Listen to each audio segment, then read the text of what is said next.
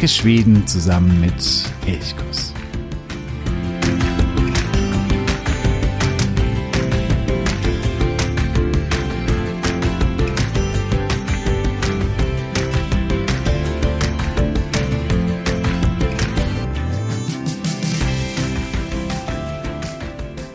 Hey Sander, ich begrüße dich ganz, ganz herzlich zu dieser neuen Folge des Elchkurs Podcasts. Mein Name ist Jo und du fragst dich vielleicht, jetzt ist Ende Mai, wie jetzt schon eine Folge über Mitsommer?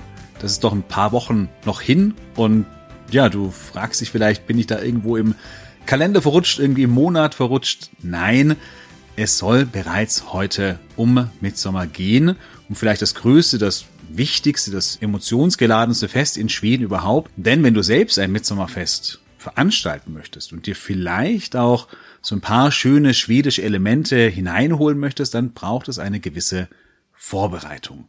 Und daher die Mitsommerfolge bereits heute. Ja, aber wie feiert man eigentlich Mitsommer? Welche Elemente gehören da auf jeden Fall dazu? Und wie kann man vielleicht auch in Deutschland, in der Schweiz, in Österreich, wo auch immer du gerade bist, sich das so ein bisschen schwedisch gemütlich machen auch. Um äh, Antworten auf diese Fragen zu bekommen, habe ich heute eine, ja, eine Mitsommer-Expertin hier bei mir. Sina, ich freue mich sehr, dass du heute mein Gast bist. Ja, hallo und ich bedanke mich für die Einladung. Es freut mich sehr, bei dir zu sein. Expertin sage ich deswegen, weil du dich schon länger intensiv mit Mitsommer-Traditionen beschäftigst und weil die Ergebnisse dieser Beschäftigung jetzt auch in ein, ja, ein sehr buntes, fröhliches Büchlein geflossen sind. Meine Mitsommermomente heißt das Buch und der Untertitel Die schönsten schwedischen Traditionen zum Selbermachen. Ja, dieses Buch, da kommen wir später noch ein bisschen genauer drauf zu sprechen, ist im Gro Verlag erschienen. Mich interessiert aber erstmal, Sina, du hast ja auch einen Blog, nordlandfieber.de heißt der. Mhm. Auf dem beschäftigst du dich mit dem gesamten Norden, vor allem dann aber ja doch auch schwerpunktmäßig mit Finnland. Das ist so ein bisschen sein, deine Herzensregion irgendwie ja, auch. Ja. Ähm, wieso hast du dich bei diesem Buch nun aber für die schwedischen Traditionen entschieden? Ja, also da muss man ein bisschen zurückgehen in meine Kindheit, ehrlich gesagt, und muss mal überlegen, wie hat das denn angefangen mit diesem Nordlandfieber? Wo kommt das her? Was hat das befeuert? Ähm, bei vielen geht die Geschichte ja dann so, dass sie anfängt, ja, also mit meinen Eltern bin ich schon immer nach Schweden gereist, in den Norden, wie auch immer. Das war bei uns nicht so der Fall. Ähm, für uns ging es eher nach Österreich, nach Holland, auch wunderschön, aber eben nicht Skandinavien. Na, Holland war schon ein bisschen näher dran, aber weiter haben wir es nicht in den Norden geschafft. Und äh, ich habe aber als Kind äh, die Bücher einer Autorin gelesen, an der wir, glaube ich, alle nicht vorbeigekommen sind als Kinder, Astrid Lindgren. Die Geschichten Astrid Lindgrens haben mich gefesselt. Ronja Räubertochter war eine davon, die mir auch heute noch sehr am Herzen liegt, aber eben auch die Kinder aus Bullabü.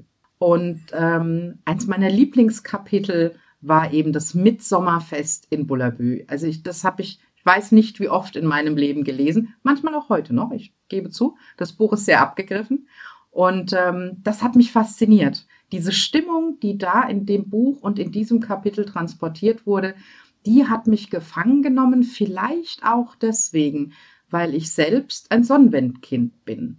Ich bin am 21.06. geboren, also dem Tag der Sommersonnenwende und eben im Zeitraum dieses Festes. Deswegen hat es mich vielleicht auch nochmal besonders angesprochen. Und ich glaube, da liegt so ein bisschen der Ursprung ähm, und die Neugier auf den Norden, auf die Menschen, na, die Natur natürlich auch, aber eben auch die Menschen und ihre Kulturen. Es sollte dann zuerst nach Norwegen gehen, dann später erst nach Schweden, Finnland und Dänemark kam tatsächlich eher so als letztes dazu. Aber äh, Island dann auch noch. Mein Herz gehört dem ganzen Norden. Aber ich glaube, mit den Schwedengeschichten aus Bullabü äh, hat das Ganze angefangen. Du schreibst das ja auch im Vorwort, dass mhm. du da in Seewelstorp bist, also der Ort quasi, der Bullabü letztendlich ist, ja. wo auch Astrid Lindgrens Vater ja auch aufgewachsen ist, der auch heute noch ähm, besichtigt werden kann. Und dass du dann auch dort warst und dass mhm. dich da so eine ja so eine Emotion auch gepackt hat irgendwie, oder? Ja, also ich sag's einfach, wie es ist. Ich habe in Seewitzdorp gestanden, habe geheult. Also das ist tatsächlich so gewesen, ähm, weil das wirklich äh, eine, eine faszinierende Reise war. Es war das Gefühl, in, in die Kindheit zu reisen. Weißt du, was ich meine? So mhm. ähm, in dieses Kindheitsgefühl. Und jetzt war meine Tochter damals, die Ronja heißt, ne? meine Räubertochter, ähm, die war damals, oh, fünf war sie, als wir das erste Mal da waren. Ja, vier oder fünf. Ich bin mir jetzt gerade gar nicht mehr sicher. Ich müsste jetzt nachgucken, das Jahr. Ähm, und äh, sie hatte sich vor dem Sommer äh, ein Sommerkleid noch aussuchen dürfen beim Einkaufen. Und das war so ein rot kariertes, das passte auch irgendwie. Und dann rannte sie da barfuß über die Wiese. Von weitem hörtest du schon andere Kinder, zack, war unsere weg und spielte mit denen. Ähm, die rannten da um die Reste des Maibaums, der noch stand. Wir waren etwas später dann da und äh, der Duft von Waffeln, ähm, die Höfe, die du aus den äh, Erzählungen kennst. Und ähm, wenn man mal in der Gegend unterwegs ist, stellt man auch plötzlich fest, ohne dass es einem jemand sagen muss, ähm, wie sehr Astrid Lindgren ihre Geschichten gespeist hat aus dem, was sie umgeben hat. Also ähm, nicht in Seewitztorp, aber woanders findet man dann auch Pippis Limonadenbaum. Und es muss dir niemand sagen, dass das der Limonadenbaum ist. Ja, also. Genau, der steht da in Näs in Wimmerby. Ja. Genau, also ich fiel in diese Geschichte meiner Kindheit und das war, ah, ja, es war natürlich auch ein bisschen kitschig, ne? Aber es war, war sehr, sehr schön. Denke ich sehr gerne dran zurück. Ja, ich glaube, so geht es aber wahrscheinlich vielen. Ich war mhm. jetzt vor ein paar Wochen im äh, Filmbühnen in Marianne Lund, wo ja oh, dieses ja. Filmmuseum, wo es um die Astrid Lindgren Verfilmungen geht und habe dort ein Interview auch gehabt mit der Leiterin des Museums und sie sagte eben auch, dass ja, da kommen viele Kinder und die spielen da in den Kulissen und haben da große Freude, aber es sind halt auch viele Erwachsene, die, die da so ein bisschen mit so einem melancholischen Blick ähm, durch dieses Museum gehen, weil da, glaube ich, doch ganz viel von der Kindheit, also Kindheitserinnerungen dann wieder wieder wach werden, lebendig werden. Und das ist, glaube ich, in dieser Region da rund um Wimmerby, eben auch Seewitztorp, Absolut gut möglich, genau. Ja. Absolut. Und ich habe meinen Kopf auch in die Suppenschüssel gesteckt. Im, Im, Museum. Im Museum. Da, Im Filmmuseum. Ja, genau, okay, gut. genau, da ist ja die, die berühmte Suppenschüssel, die Michel ja. auf dem Kopf trug. Genau. Das musste Meine dann sein. Ja, ich habe mich, mit ich hab mich mit den Kindern knallhart angestellt, da kenne ich nichts. Das ist, glaube ich, das Schöne, dass man ähm, in, in der Gegend, dass alle noch mal so ein bisschen Kind sein dürfen. Ne? Hm. Das, ist, das ist schön, ja. Gut, kommen wir wieder zurück zu Mitsommer. Darum soll es uns ja heute auch gehen. Ja. Der Tag an sich, ja, das die Mitsommerwende, der längste Tag im äh, Jahr, das ist ganz klar. Warum ist aber trotzdem dieser Tag so, so entscheidend? Der ist ja noch aufgeladener mit, mit viel, viel mehr als nur, dass es eben der längste Tag im Jahr ist, oder? Ja, ich äh, würde schon sagen. Also man, ich glaube, dazu muss man einfach bedenken, in welcher Umgebung die Menschen im Norden auch leben und dass sie auch ganz anders, auch heute noch an den meisten Orten zumindest, mehr mit der Natur verbunden leben als jetzt vielleicht ich im südhessischen, in der südhessischen Kleinstadt. Und ähm, ich betrachte mir dann auch immer die Winter. Ne? Also die Winter sind ja einfach länger, sind äh, kälter, dunkler. Ähm, und damit hast du natürlich auch einen ganz anderen Stellenwert, den du diesem Sommer gibst und äh, eine ganz andere Dankbarkeit. Und so in der, im, zum Höhepunkt des Sommers explodiert das dann so aus sich raus. Also ich finde, diese, die Stimmung ist schon so aufgeladen und keiner will auch mal mehr was arbeiten und die Ferien stehen bevor und man muss raus in der Natur, man will zusammenkommen. Also es ist, glaube ich, auch einfach dieses Grundbedürfnis und die absolute Notwendigkeit da, es Leben zu feiern. Also das Leben zu feiern, diese Zeit zu feiern und auch so ein bisschen die Batterien aufzuladen für den Winter dann, dem, dem man durchaus auch was abgewinnen kann. Aber es ist eben nicht die Zeit, wild zu feiern und aus sich rauszukommen. Dafür ist äh, der Sommer da. Und der ist ja dann auch schon bald wieder vorbei. Also der Herbst guckt ja schon wieder um die Ecke. Und äh, dann muss man das nochmal mit allen Sinnen genießen. Ich glaube, dass das einen großen also dass das ein großer Grund ist, warum das Fest so eine Wichtigkeit hat in Schweden. Mhm. sind ja auch einige magische Eigenschaften, die dieser Mitsommernacht dann ja. zugeschrieben werden. Genau, kannst du da vielleicht auch was erzählen? Irgendwie gibt es so Geschichten, Elfengeschichten oder was auch immer. Da gibt es ganz viele Geschichten und ähm, ich habe so das Gefühl, dass wenn man länger horcht und dann mal so von Ort zu Ort die Leute auch fragt, dann kommt immer noch eine dazu. Aber alle sind sie relativ ähnlich am Ende. Ähm, also alle bestätigen diese Magie der Nacht. Also in dieser Nacht ist alles möglich, da kann alles passieren. Ähm, die Natur wird lebendig, Trolle und Geister und Elfen erscheinen dir. Ähm, und ein, eine Geschichte, die mir so hängen geblieben ist, die ich sehr schön fand, ist, dass der, also die Magie der sieben Blumen oder neun sind es ja mancherorts auch, ähm, das kennt, glaube ich, mittlerweile, ähm, jeder will ich nicht sagen, aber viele, die auch sich mit Schweden beschäftigen oder eben die Kinder von Bullerbü gelesen haben. ähm, genau. Dass also unverheiratete Mädchen diese Blumen pflücken, schweigend, äh, vielleicht dabei noch über dementsprechend viele Weidenzäune steigen und dann legt man die unter das Kopfkissen und träumt von den, vom zukünftigen Ehemann. Na, also klar, das Fest ist auch alt, äh, da war das noch klar. Ne? Das war das Wichtigste, was du als junge, unverheiratete Frau träumen konntest. Wer wird mal der Mann, der dich versorgt? Heute können wir uns ja vielleicht auch vorstellen, wenn wir vom, auf dem Kräutersträußchen liegen, dass wir vielleicht einfach so generell von der Zukunft träumen. Ja, ähm, da, solche äh, Traditionen können sich ja auch durchaus ein bisschen wandeln mit der Zeit. Was ich aber auch sehr schön fand, war, ähm, wenn man sich jetzt vorstellt, man feiert also diesen langen Tag, der ja dann nahtlos in die lange Nacht übergeht, die ja auch sehr hell dann einfach ist, ja, oder vielleicht auch durchgehend hell, je nachdem, wie weit nördlich man ist. Und wenn dann eben das so langsam in den nächsten Tag, also den eigentlichen Mitsommertag übergeht, wenn man dann barfuß durch die taunassen Wiesen geht oder sich mit diesem Tau wäscht oder diesen Tau abfüllt und mitnimmt und zum Brotbacken verwendet. Also da habe ich ganz viele verschiedene Dinge gefunden dazu, dass das einem also Kraft, Gesundheit und so weiter geben soll für den Rest vom Jahr. Ich bin jetzt gar nicht so abergläubisch, muss ich ehrlich sagen, aber ich fand, das stand auch wieder sinnbildlich dafür, dass diese Zeit und auch dieses Fest aufladen soll. Also ich, ich spreche ja gern so von den Marmeladenglas-Momenten, ne? also mhm. Momente, die man so gerne konservieren würde. Und ich glaube, dass dieses Fest auch dazu beiträgt, diese Zeit, sagte ich ja vorhin schon, die Batterien aufzuladen für den Winter und dann eben dieses Sinnbild, du gehst durch den Tau und nimmst die Kraft mit bis in den Winter, bis ins nächste Frühjahr ähm, das war ein Brauch, den ich äh, total schön fand. Ja. Du hast ja schon vieles gesagt, das ist ganz stark, auch kulturell ähm, im Norden verwurzelt. Da sind die Winter eben sehr, sehr lange, sehr hart auch. Gerade in diesem Jahr, selbst der April war immer noch so ein bisschen unwirtlich. Ähm, da sehnt man sich so richtig danach, nach draußen zu kommen. Wie ist das jetzt in Deutschland? Ähm, kann diese die Magie dieser Nacht auch auf südlichere Regionen übertragen werden? Oder siehst du da einfach irgendwelche natürlichen Grenzen, wo du sagst, nee, das geht nie eins zu eins, das zu übertragen? Ich glaube, eins zu eins geht es nicht, weil wir einfach anders sind. Ne? Also wir, äh, wir sind uns sehr ähnlich in vielen Dingen und in anderen Dingen sind wir uns nicht ganz so ähnlich. Aber ich glaube, das Grundbedürfnis, Batterien aufzuladen für den Winter, der ist jetzt bei uns nicht ganz so hart, nicht ganz so lang, nicht ganz so dunkel. Dafür ist es bei uns gefühlt ja manchmal von Herbst bis Frühjahr einfach matschgrau.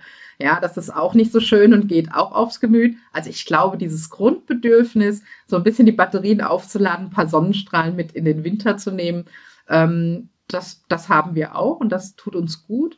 Und uns tut's vielleicht gut, eben weil unsere Jahreszeiten nicht ganz so klar und prägnant sind, sondern mittlerweile ja oft so matschig ineinander übergehen, ganz bewusst Jahreszeiten wahrzunehmen, innezuhalten und sie auch zu feiern. Und für mich, je länger ich mich damit beschäftigt habe, es ist Mitsommerfest, auch in anderen Ländern, wenn du so rumguckst, eigentlich feiert man das Leben. Eigentlich mhm. feiert man das Leben und das Draußensein und das Miteinandersein und das bewusst zu tun. Ich glaube, das tut uns genauso gut wie den Schweden und allen anderen auch. Hast du da irgendwelche persönlichen Highlights, so Mitsommererinnerungen, die dir ganz, ganz besonders gut in Erinnerung geblieben sind?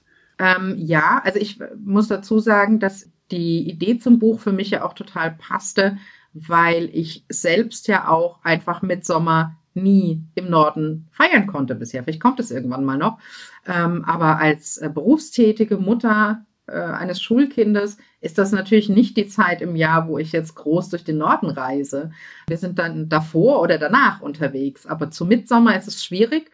Und das fand ich immer so schade. Und irgendwann dachte ich, naja, aber also was hält mich denn davon ab, Mitsommer nach Hause zu holen? Und ähm, so haben wir dann irgendwann das erste kleine Mitsommerfest bei uns zu Hause im Garten gefeiert. Einfach so auf unsere Art und Weise. Und das ist mir natürlich sehr in Erinnerung geblieben. Und da haben wir dann tatsächlich auch einfach so ein bisschen wild kombiniert. Ne? Also Maistange gab es, also Maibaum gab es keinen. Ähm, aber es gab dann eben äh, ein Feuer, was jetzt in Schweden ja gar nicht so verbreitet ist, sondern eher in Finnland. Aber das war für uns dann okay, wir waren ja wieder noch. Ne? Also da erinnere ich mich sehr gerne dran. Äh, gleich meinen Geburtstag auch mit nachgefeiert. Und das war ein sehr schöner Abend bisschen Blumen, gutes Essen. Gutes Essen ist immer wichtig. Okay, jetzt hast du schon genau mehrere Dinge gesagt. Irgendwie im Garten zusammen mhm, feiern, mhm, genau. äh, das gute Essen, Blumen. Äh, was ist so für dich das vielleicht, gibt es so ein Element, wo du sagst, das ist so das Entscheidende, das sollte man auch, wenn man Mitsommer in Österreich, der Schweiz, Deutschland feiert, das sollte man auf jeden Fall irgendwie versuchen zu bewerkstelligen. Dann kann es äh, ein schönes Mitsommerfest werden. Also ich glaube, der Kern eines jeden schönen Mitsommerfestes ist ähm, das Zusammensein und gemeinsam zu essen. Also einfach gemeinsam Zeit zu verbringen und sich's gut gehen zu lassen. Ähm, und ich mache da auch immer wieder Mut. Also es gibt natürlich so tolle Spezialitäten, wenn man jetzt an, an schwedisches Mitsommerbuffet denkt. Ne? Das wäre dann schon toll. Also so ohne Erdbeeren, ah, schwierig. Aber wenn man keine Erdbeeren mag, kann man trotzdem schöne Mitsommer feiern. Weil das ist ja das, worum es dann im Buch letztlich auch geht. Mach es zu deinem Mitsommerfest. Also ähm, man muss da jetzt keine Angst haben, dass, das, muss, das muss man nicht eins zu eins übersetzen, so wie das die Schweden machen. Denn auch in Schweden feiert ja am Ende doch jede Familie anders und man sieht auch, dass sich das Fest im, im Laufe der Zeit ein bisschen verändert. Also viele Elemente bleiben natürlich, aber die Menschen verändern sich, die Zeiten verändern sich und dann äh, hat man vielleicht eben doch auch keine Zeit, aufs Land rauszufahren und macht ein Picknick draus. Ja, also da würde ich jedem äh, den Mut machen, beschäftige dich damit und dann machst zu deinem eigenen Mitsommerfest. Und wenn du noch eine neue Tradition erfindest, wunderbar. Aber ja, Erdbeeren müssen schon eigentlich sein. Erdbeeren müssen sein. Okay, gut. Erdbeeren müssen sein. Dann einigen wir uns darauf. Erdbeeren müssen sein. Ähm, genau, jetzt kommt gleich die nächste Frage. Du hast ja auch einige Rezepte mhm. in deinem Buch mit, äh, mit abgedruckt. Mm, da geht es auch viel um Hering. Hering ist natürlich etwas ganz, ganz Wichtiges in Schweden. Ja. Ähm, oft werden ja auch ganz verschiedene, also Hering in allen verschiedenen Varianten dann aufgetischt bei dem Midsommerbuffet oder auch bei anderen Buffets. Da würdest du ja sagen, ja, wenn man Hering dabei hat, ist es okay, wenn aber auch nicht, auch nicht schlimm. Das wäre so etwas wahrscheinlich, wo du sagst, mach das dann zu deinem eigenen Fest wahrscheinlich. Ja, oder? also ich, genau, genau, das ist ein gutes Beispiel wenn wir uns jetzt das schwedische Buffet, das schwedische Fest vorstellen, da macht ja dann eigentlich jeder was. Ne? Also das ist ja, für den Hering kannst du schon vorbereiten, der muss ja eh ein bisschen ziehen, das ist wunderbar. Dann bringt der noch was mit, der bringt noch was mit, dann machen wir die Kartoffeln noch frisch und dann, es soll ja auch nicht in Stress ausarten. Das soll ja, man soll ja genießen miteinander. Und das soll nicht die Hausfrau den ganzen Tag in der Küche stehen und nichts vom Fest haben. Also und das würde ich zu Hause auch so machen. Und wenn dann eben zu den Festen Tante Inge sonst immer ihren berühmten Couscous-Salat mitbringt, na dann soll sie den doch an Mitsommer auch mitbringen. Und ich bin mir ziemlich sicher, dass wenn wir in Schweden bei den Familien mal gucken, dass sich zwischen den traditionellen Gerichten, die man jetzt so damit verbindet, bestimmt auch irgendwas Exotisches findet, weil die eine Tante den Salat immer so lecker macht. Ähm, da spricht überhaupt nichts dagegen. Und wer kein Hering mag oder vegan lebt oder was auch immer, nur der passt das einfach für sich an. Deswegen ist es trotzdem immer noch ein Mitsommerbuffet.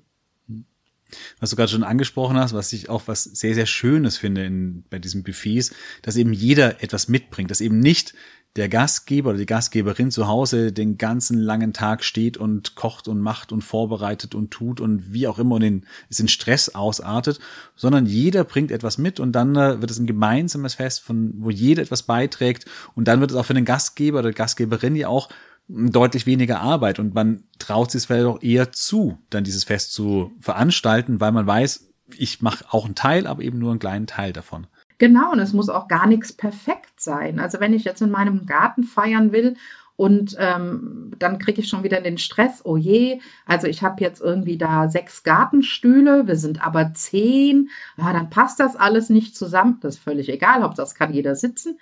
Also wenn die Leute drauf sitzen, sieht eh keiner mehr, ob das ein anderer Stuhl ist. Ne? Also dann frag doch mal die Nachbarn, ob sie dir noch Stühle leihen können, dann lad die auch gleich noch mit ein. Und wenn die fragen, ob sie noch was machen sollen, dann sag doch, ach ja, gerne, mach doch deinen Lieblingssalat.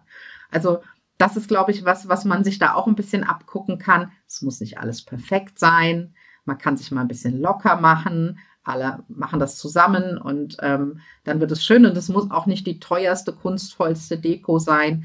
Ein paar Wiesenblümchen in, in einem alten äh, äh, Gläschen oder äh, einer alten Milchflasche oder wie auch immer. Noch eine Borte drum, sieht hübsch aus, fertig ist das. Ne? Also mhm. man muss sich da nicht, man darf sich verkünsteln, wenn man das möchte, aber man muss es nicht um ein erfolgreiches Fest zu feiern. Ja. Das beschreibst du, finde ich, auch ganz, ganz schön in diesem Buch. Also da gibt es ja viele Anregungen eben. Und der Untertitel sagt es ja auch, die schönsten schwedischen Traditionen zum Selbermachen. Du hast es auch aufgeteilt. Es gibt eben Deko-Ideen beispielsweise oder wie man den, den Garten ähm, oder wo man auch immer feiern möchte, wie man den ähm, gestalten kann. Genau. Du hast auch einige Spiele, mhm. ähm, die gespielt werden können. Ähm, das klassische Kuppspiel zum Beispiel ist mit dabei, aber auch andere klassische, auch Kinder, aber nicht nur Kinder, sondern es ist ja auch was Wichtiges bei Mitsummer, dass da Kinder und Erwachsene auch zusammen ja auch spielen. Äh, und dann eben die Rezepte, über die haben wir jetzt schon ein bisschen gesprochen. Hast du die alle auch selber ausprobiert, getestet? Ähm, sind die alle von dir erprobt? Ja, also äh, sowohl die Rezepte als auch die Spiele. Ähm, vielleicht ist gar nicht immer unbedingt in, im Zuge der Vorbereitung für das Buch, äh, das Kuppspiel zum Beispiel. Damit bin ich erstmals in Berührung gekommen bei meiner eigenen Hochzeit. Ähm, ich habe auch im Mai geheiratet damals. Wir haben mittelalterlich geheiratet und bekamen dann von Freunden ein Kuppspiel äh, geschenkt, was wir dann auch am Nachmittag der Hochzeit mit allen Gästen spielten. Ja, also das äh, kenne ich auch und ähm, Apfeltauchen, die ganzen Geschichten, das kennen wir natürlich auch noch aus der Kindheit. Und das Schöne ist ja dann auch, dass einfach alle so mal ein bisschen locker lassen können. Und auch die Oma macht dann, wenn sie soweit noch fit ist, beim Sackhüpfen mit, was, glaube ich, für die Enkelkinder eine, eine, Erinnerung ist, an die man dann auch 10, 20, 30 Jahre später noch zurückdenkt. Ja, ja. Ähm, genau. Ja, und die Rezepte haben wir natürlich alle. Also das musste ja sein. Wir haben uns Den da, Schnaps auch? Äh, auch ausprobiert? Ja, also, ein bisschen, in Maßen. ich bin ja nicht so der Schnapstrinker. Also äh, das ist was, äh, das kann ich dann nicht ganz so eins zu eins übernehmen beim eigenen Fest. Ähm, der Mann vielleicht schon eher, ja, aber ich nicht so. aber in Schweden gehört er ja dazu, also ja, kommt ja. man nicht dran vorbei. Wie sind da so deine Erfahrungen mit ähm, gerade, also du hast auch zwei Kapitel zum Schnaps, der gehört in Schweden zum Mitsommerfest auf jeden Fall dazu. Und du hast einmal quasi die Sache mit dem Schnaps ist ein Kapitel und dann eben das Lied äh, Helan Gor, eines der, ja, das bekannteste Schnapslied, aber es gibt ja sehr, sehr viele ja. Schnapslieder in Schweden. Äh, wie ist also deine Erfahrung? Hast du es geschafft, solche Traditionen, wenn du auch in Südhessen feierst, das zu übertragen oder sind da dann die deutschen Freunde doch eher irritiert, wenn du da jetzt irgendwie Schnapslieder singen möchtest mit ihnen? Ähm, ja, ich glaube, sie werden insofern irritiert, weil wir alle einfach keine Schnapstrinker sind. Okay. also insofern ist das zum Beispiel ein, ein Teil, der bei uns nicht stattfindet, wenn, wenn wir hier äh, mit Sommer feiern. Ähm, einerseits bisschen schade, andererseits auch wieder nicht, ne? weil wir machen das eben zu unserem Fest und wir sind alle keine Schnapstrinker, also passt es dann einfach nicht. Erzählt habe ich das, aber das ist nichts, was wir tatsächlich auch umsetzen. Den Frosch haben wir mal gemacht, aber die, die Frösche, genau, dass man genau. um, den, um die Maistange oder halt ja, ja. wo auch immer rum, rumspringt und einfach auch mal schön albern sein kann. Das ist ja auch etwas ja. Schönes, finde ich, dass man da auch so ein bisschen Hemmungen fallen lassen kann und einfach mal sagt, man feiert, man genießt das Leben, wie du es gesagt hast und genau, dann tanzt man eben als kleine Frösche um den Maibaum herum. Ja, ja.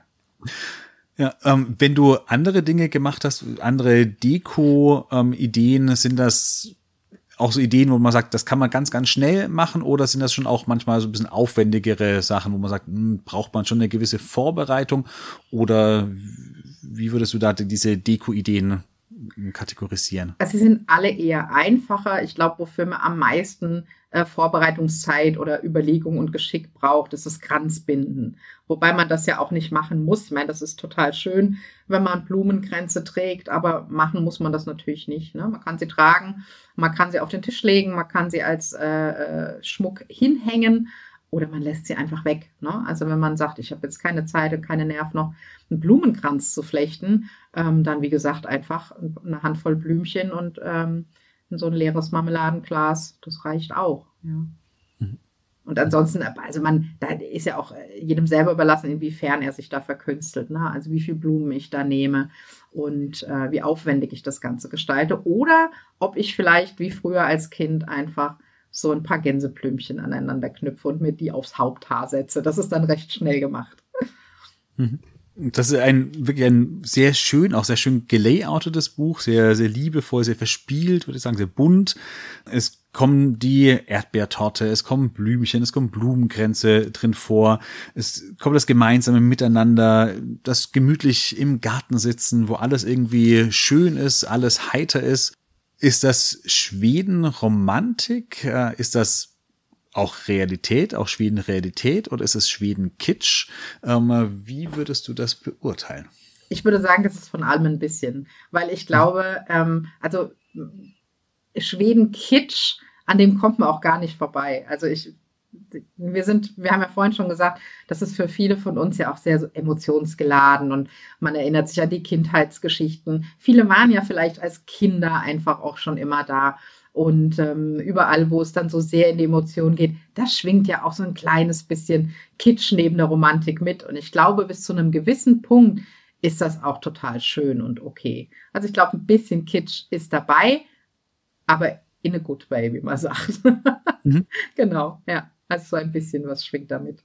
Was ich das Schöne finde, ist ja auch, dass es diese Mitsommerfeiern, wie du auch beschreibst, so wie auch die Bilder sie zeigen, die gibt es ja auch tatsächlich. Das ist ja nicht ja. so, dass man sagt, das ist irgendwie eine Erfindung oder irgendeine eine Werbesache oder sonst irgendetwas oder dass nur Ikea äh, das irgendwie uns äh, glauben machen möchte, dass so in Schweden gefeiert wird, sondern es wird ja auch tatsächlich vielerorts zumindest so gefeiert. Oder wenn man auch in äh, Dalarna beispielsweise ja, ist, wo genau. sehr traditionell ja. auch äh, die Feiern stattfinden, wo in Tracht mit Violinspiel, mit ganz viel gemeinsamem Singen und gemeinsamem Spielen, so wird eben auch vielerorts wirklich Schweden gefeiert. Und deswegen, ja, ist es da irgendwie auch so Schweden-Romantik, aber es ist eben auch durchaus Abbild von, von Realität ja auch. Genau, genau. Also das auf jeden Fall. Ähm, und worum es in dem Buch ja auch geht, ist nicht nur das mal kennenzulernen und dann vielleicht sein eigenes Fest zu feiern, sondern vielleicht so ganz nebenbei ähm, sich noch so ein paar Sachen von den Schweden an, abzugucken fürs ganze Jahr. Also natürlich sind die Schweden auch nicht perfekt. Niemand ist das. Ne? Also man romantisiert das dann oft und hat so das Gefühl, ach, da ist alles besser. Nein, auch nicht. Es gibt überall Probleme und, und Schattenseiten auch in Schweden, auch wenn wir das jetzt vielleicht nicht hören mögen. Aber es gibt natürlich auch Dinge, wo man sagt, oh, das könnten wir uns doch vielleicht ein bisschen abgucken. Ne? Also Lagom ist ja in aller Munde. Das ist was, was im Buch auch vorkommt. Ähm, egal, ob es um die Form der Fleischbällchen geht oder um die Vorbereitung fürs Fest. Es geht darum einfach, dass es gerade richtig ist. Ne? Nicht zu viel, nicht zu wenig und dass man sich da mal so ein bisschen entspannt. Ähm, die Fika ist auch ein Thema, ne?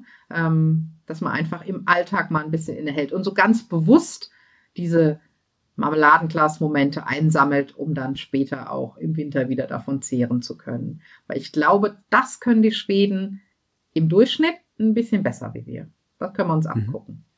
Auch die Dinge so ganz bewusst zu zelebrieren, dann, mhm. wenn es mal was zu feiern gibt, dann wird es auch wirklich mit so einer gewissen Hingabe auch gemacht. Ja, ja, mich hat äh, neulich mich mit jemandem unterhalten äh, über das Buch und eben über das Mitsommerfest und dann äh, kamen die kleinen Frösche auf und dieses Albernsein und dann kam die Frage, ja, aber ist es dann nicht vielleicht so, dass die Schweden das Fest und den Alkohol brauchen, um überhaupt so sein zu können?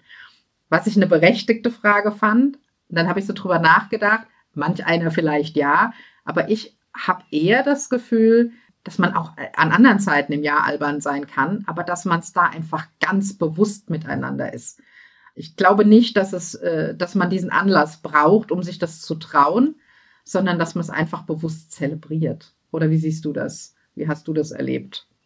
Ich würde beim Mitsummerfest dir absolut zustimmen, weil da sind ja auch, das fängt ja meistens schon nachmittags an und da ja, spielt der Alkohol eben. im Normalfall noch keine Rolle, vielleicht bei dem einen oder anderen. Bei einem oder anderen vielleicht, ja.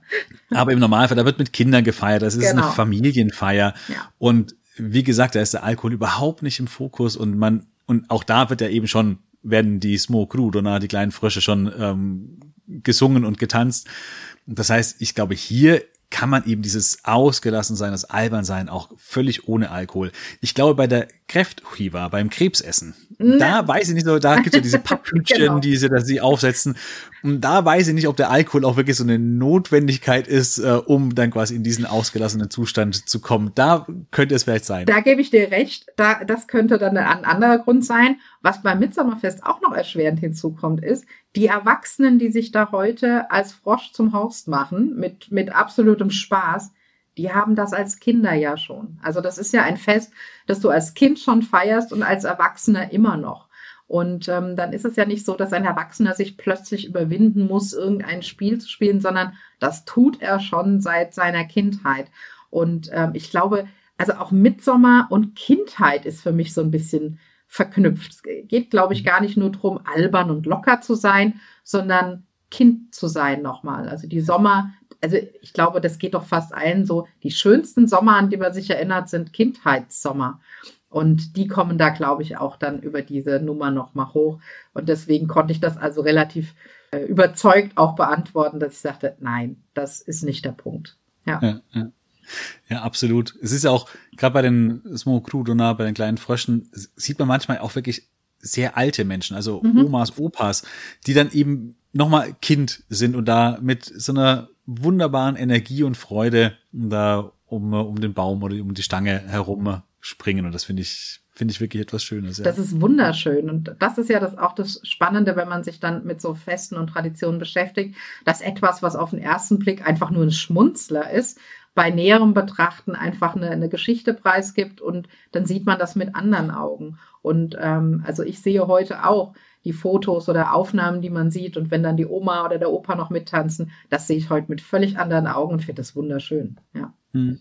Dennoch gibt es natürlich bei Midsommer auch eine eine andere Seite. Es gibt die ja. völlig ausarteten Feiern auf irgendwelchen städtischen Campingplätzen, wo es dann wirklich hauptsächlich um äh, Alkohol, um ja. Gekröle, um laute Musik und sonst irgendetwas geht. Es gibt Schnapsleichen, es gibt in den Regen fallende Feierlichkeiten. Auch die gibt es tatsächlich relativ häufig, ja, wo einfach stimmt. mal so ein Regenguss kommt und alles zunichte macht.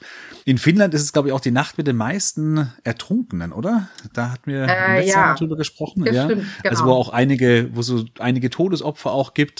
Legendär ist auch der IKEA-Werbefilm, ich weiß, ob du den kennst, aus dem Jahr 2005, in dem eine Mitsommerfeier so völlig ausartet, die Gäste sich selbst gebrannten aus Plastikkanistern irgendwie in sie hineinschütten und am Ende in der Massenschlägerei endet. Das ist natürlich hier alles auf die Spitze getrieben bei diesem Ikea-Film, ganz klar. Und es ist auch völlig klar, dass in uh, diesem Buch diese Elemente überhaupt gar keinen Platz haben, weil das da nicht reingehört. Das ist völlig klar.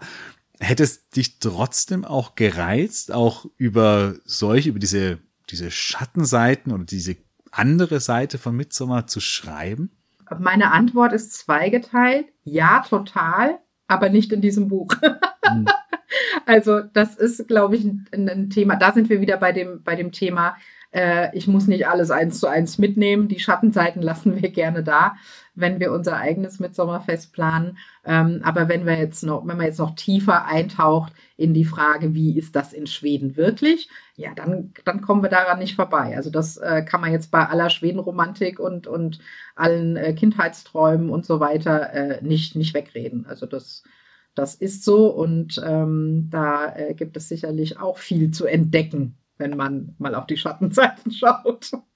Das genau. stimmt. Ja. ja, wir hatten ja auch im letzten Jahr, du hast ja auch ähm, mit Finwe zusammen einen, mhm. äh, einen eigenen Podcast, äh, No Nien, und da hatten wir im letzten Jahr ja auch eine gemeinsame ja, Midsommer. Genau. Folge, kann ich vielleicht auch nochmal in die Show Notes auf jeden Fall setzen und dahin verlinken, wo wir auch so ein bisschen verglichen haben, Mitsommer in Schweden, Mitsommer in Finnland, äh, mhm. was sind so gleiche oder unterschiedliche Traditionen und da sind wir ja auch auf, äh, auf solche Dinge ähm, zu sprechen gekommen, dass äh, es durchaus eben auch in beiden Ländern auch so eine, so eine Schattenseite oder eine Kehrseite auf jeden Fall auf jeden Fall gibt. Ja. ja, total. Wobei uns da ja die Finnen noch mehr schockierten, als äh, die Tine uns über den Fakt aufklärte, dass eben es nicht nur so ist, dass äh, da immer sehr viele ertrinken, sondern die Finnen auch noch drauf wetten, wie viele es denn wohl sind.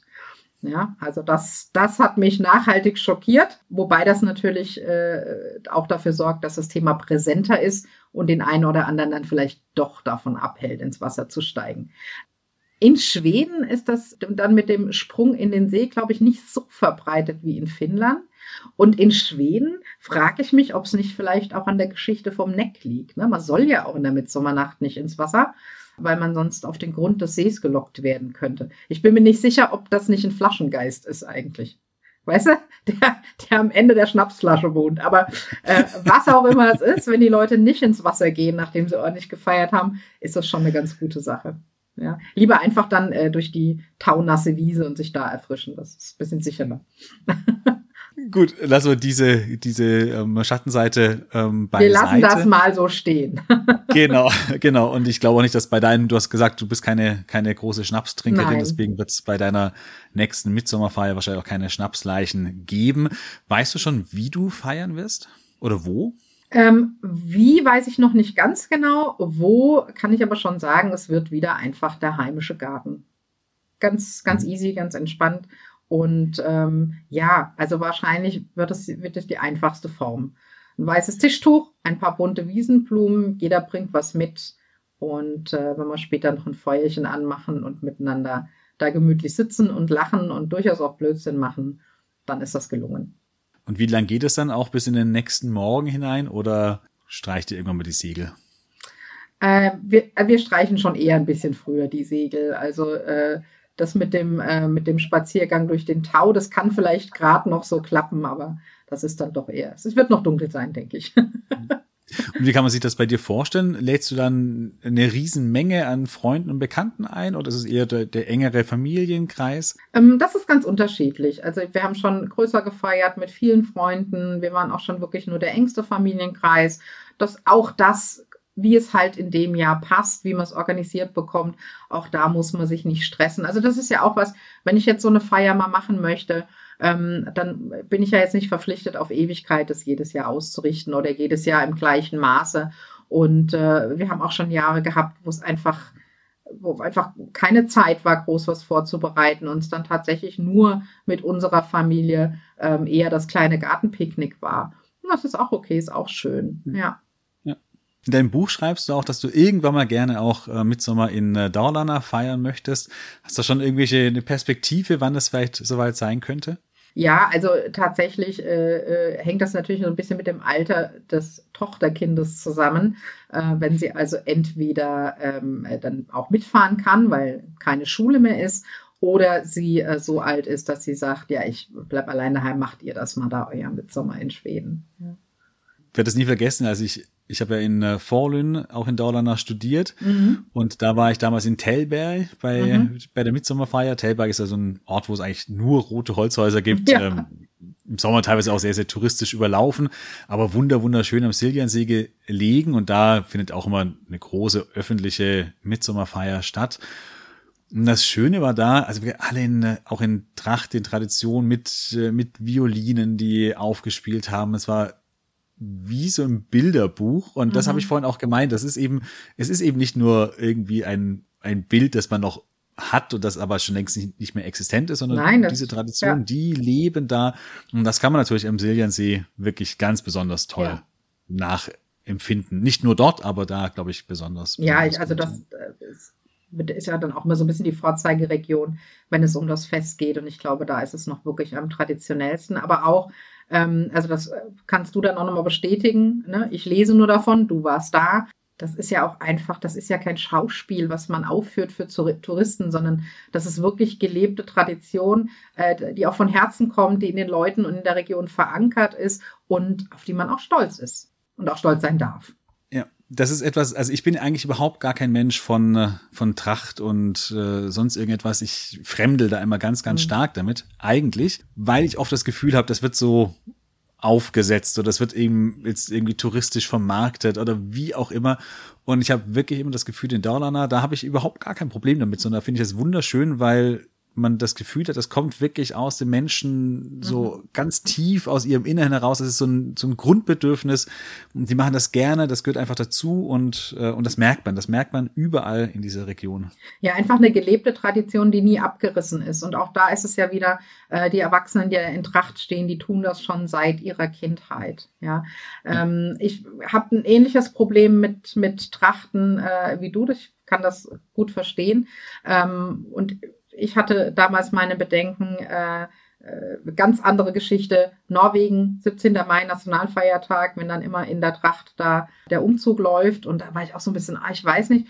Aber da gibt es eben auch ganz viele Ecken, wo man hinkommt und wo die Leute so also die strahlen, wenn sie diese Kleidung aus dem Schrank nehmen und dann äh, erzählen sie dir, wo das herkommt und das ist noch von der Oma und ähm, leben das und äh, tragen das also wirklich mit so einer Freude, ähm, dass man definitiv nicht mehr fremdelt. Ja.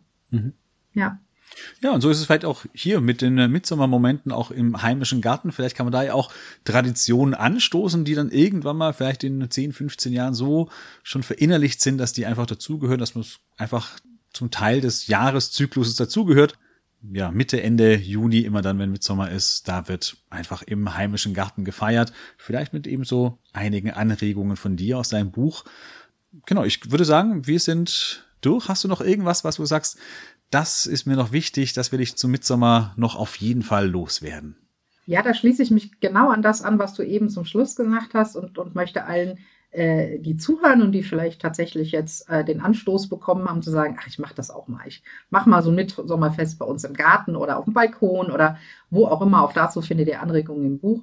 Ich möchte euch Mut machen, schafft euch eigene Traditionen. Nicht nur zu Mitsommer, das kann auch zu Weihnachten sein oder zu anderen Jahreszeiten. Ich glaube, wir Menschen brauchen Traditionen, wir brauchen solche Momente im Jahreszyklus, auf die wir uns freuen, an denen man sich so ein bisschen festhalten kann und wo man dann auch einfach später zusammensitzen kann und sagen kann, weißt du noch. Also da schafft euch eigenes und äh, habt vor allem ganz viel Freude. Mit oder ohne Schnaps, das ist egal. ja, dann vielen, vielen Dank, Sina, dass du heute hier warst. Hat mir, war mir eine große Freude, sehr, sehr gerne. Über Midsommar und über dein Buch zu unterhalten. Vielen Dank. Taxe Mücke. Sehr gerne. Es war sehr schön da zu sein. Macht's gut.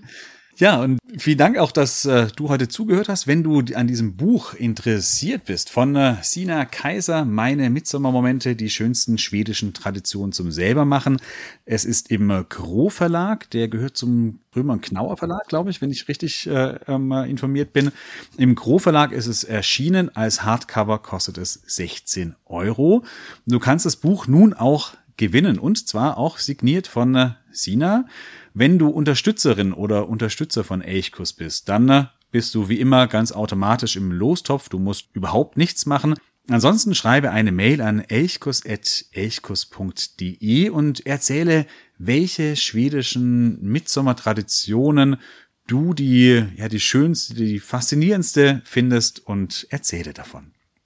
Und dann äh, bist du auch schon im Lostopf dabei. Oder Du wirst ganz einfach Elchkurs Unterstützer oder Unterstützerin. Dann äh, musst du einfach auf die Unterstützerseite bei steady.de gehen, dir dort ein Paket aussuchen und den Link findest du natürlich in den Show Notes und dann bist du auch als Unterstützerin natürlich im Lostopf dabei. Ich wünsche dir nun große Vorfreude auf Mitsommer, auf dieses ja doch in Schweden sehr, sehr großes, sehr wichtige Fest. Nun eine tolle Woche. Ha det så bra.